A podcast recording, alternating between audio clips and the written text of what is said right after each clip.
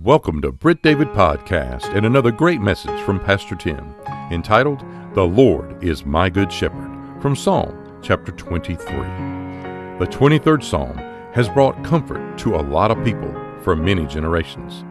One reason is it is a passage often used at funerals. But David doesn't write this for a funeral, and he certainly doesn't write it for the departed. He writes it for us as we live day by day in this world. It is an acknowledgement that I don't face life alone. God is always by my side. Here's Pastor Tim. Sean was super creative tonight. We are in the book of Psalms, and so everything that we've sung tonight has been from the book of Psalms. And I appreciate him doing that uh, tonight so much. So, you know where we are. We're in the book of Psalms, and uh, with 150 chapters to choose from, it can be kind of difficult to pick which one should I pick, you know? So, I want us to go today, tonight, to the 23rd Psalm.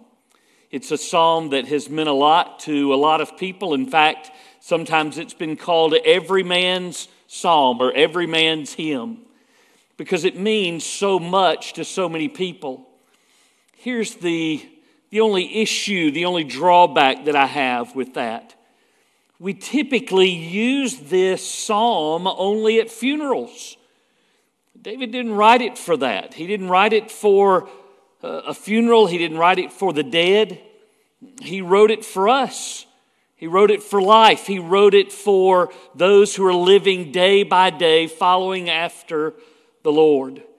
In that way, it really is every man's psalm because it's a psalm that is, that is impactful for everybody, no matter what it is that you are going through. So I want us to take this psalm and just sort of take it line by line, verse by verse as we go through to let you know that the Lord is not only my shepherd, He is my good shepherd. If you're following along, we begin in verse number one. And I would say this to you The Lord is mine personally. He is mine personally. The way that he begins this psalm, the Lord is my shepherd. It's important to know that you can know him personally because he is indeed a person.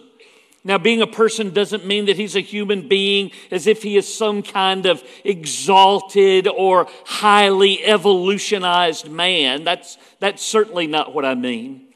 But to be a person simply means that he has personhood, or if I could use this word, personality. A person is defined as an individual with a mind, with emotions, and with a will. God has all of those things. In fact, I want to just take you on a little bit of a tour. If you're taking notes today, let me give you a whole bunch of verses at this point that you can go back and look at. I want you to know that God's personhood first is defined for us in Scripture. That who God is, the very nature of his person, is described for us and defined for us right here in the Bible. And it's from the Bible that we understand that he does have personhood. For example, God has a mind, He has intellect. When we talk about creation, we're talking about intelligent design. Listen to these verses Psalm 139 and verse 17. How precious also are your thoughts to me, O God. How great is the sum of them. Isaiah 55, verses 8 and 9, the Bible says, For my thoughts are not your thoughts nor my ways your ways, says the Lord. For as the heavens are higher than the earth, so are my ways higher than your ways, and my thoughts than your thoughts. Jesus had thoughts, didn't he? He had a mind, one that would grow. At the end of Luke, Luke 2.52, the Bible says, And Jesus increased in wisdom and stature and in favor with God and man.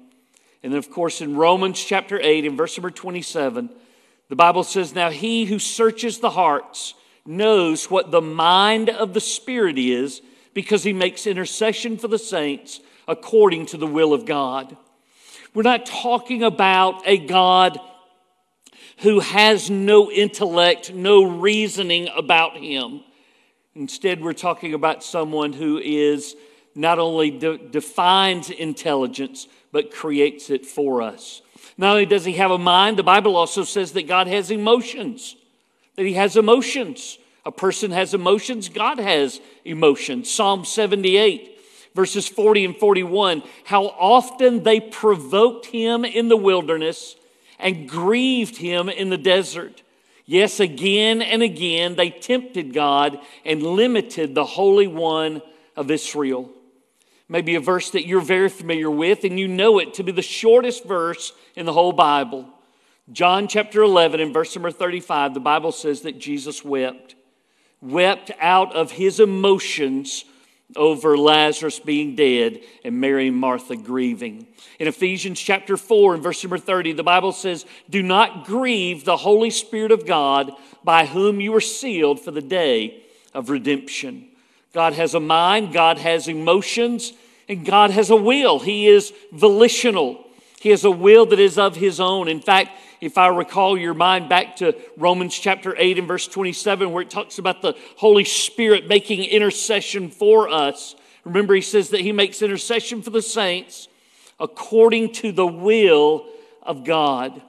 1 Corinthians chapter 1 begins with Paul saying, introducing himself and saying, Paul, called to be an apostle of Jesus Christ through the will of God. Luke chapter 22 and verse number 15. Then he said to them, With fervent desire, I have desired to eat this Passover with you before I suffer. In Galatians chapter 5 and verse 17, the Bible says, For the flesh lust against the spirit, and the spirit against the flesh. And these are contrary to one another, so that you do not do the things that you wish. God has personhood. And it's not because we have somehow created God in our own image, but the fact that He has created us in His image and has revealed Himself to us through the scriptures that we might get to know Him and to know Him personally. His personhood is defined in the scriptures with these verses, but His personhood is also demonstrated in the scriptures. It's not just that the Bible says, this is, this is who God is, now there's that. Instead, we get to see him in action using all of these things. For example, God expresses anger. The Bible says God is a just God, and God is angry with the wicked every day. The Bible says that he laughs. It says, He who sits in the heavens shall laugh. The Lord shall hold them in derision. At the same time, He has compassion. The Bible says, For the Lord will judge His people and he will have compassion on his servants. He loves. The Bible says, He who does not love does not know God, for God is love. And then, of course, the verse, For God so loved the world that he gave his only begotten Son, that whoever believes in him should not perish but have everlasting life. But the same God who loves is also a God who hates. The Bible says, The Lord tests the righteous, but the wicked and the one who loves violence, his soul hates. He teaches the Bible says, These things I have spoken to you while being present with you. He reproves. The Bible says, When he has come, he will convict the world of sin and of righteousness and of judgment. And he leads. The Bible says, For as many as are led by the Spirit of God, these are the sons of God. Now, I go through all of those verses, but why is that important? It's important because if he is a person, then he can be known personally. You can have not an abstract relationship with God, but a concrete, personal relationship with God. You can say, like David says right here in the scriptures, the Lord is my shepherd. And there's a world of difference between being able to say, the Lord is a shepherd, and being able to say, the Lord is my shepherd. It's very different, isn't it? The Bible says, Those who seek the Lord shall not lack any good thing. And what does our passage say? The Lord is my shepherd. I shall not want, or I shall not be in want. I shall not lack anything. Those who seek the Lord shall not lack any good thing. Do you need rest? Well, it says that He makes us to lie down in green pastures. Do you need guidance? It says, He leads me beside the still waters. Do you need a fresh start in life? The Bible says that He restores my soul. Do you need companionship? He says, For you are with me. You want comfort? He says, Your rod and your staff, they do comfort me. Do you need food? He says, You prepare a table before me in the presence of my enemies. Do you want blessings from God? Goodness and mercy shall follow me all the days for the rest of my life. Those who seek the Lord shall not lack any good thing. The first thing that I learned about the Lord in this Psalm 23 is that He can be mine personally.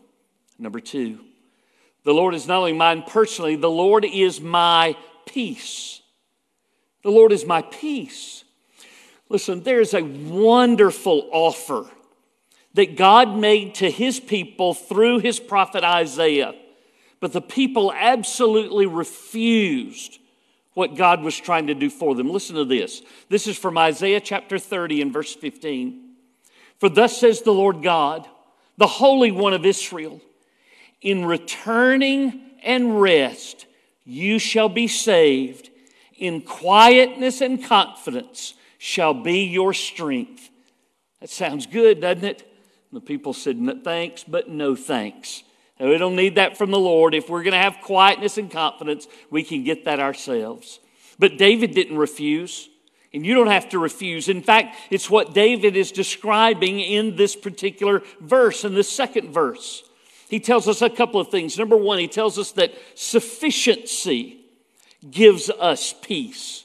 When, when I'm sufficiently taken care of, I have peace. There may not be anything worse than the, than the feeling that you know that you are in need and that you don't have the means to meet that need.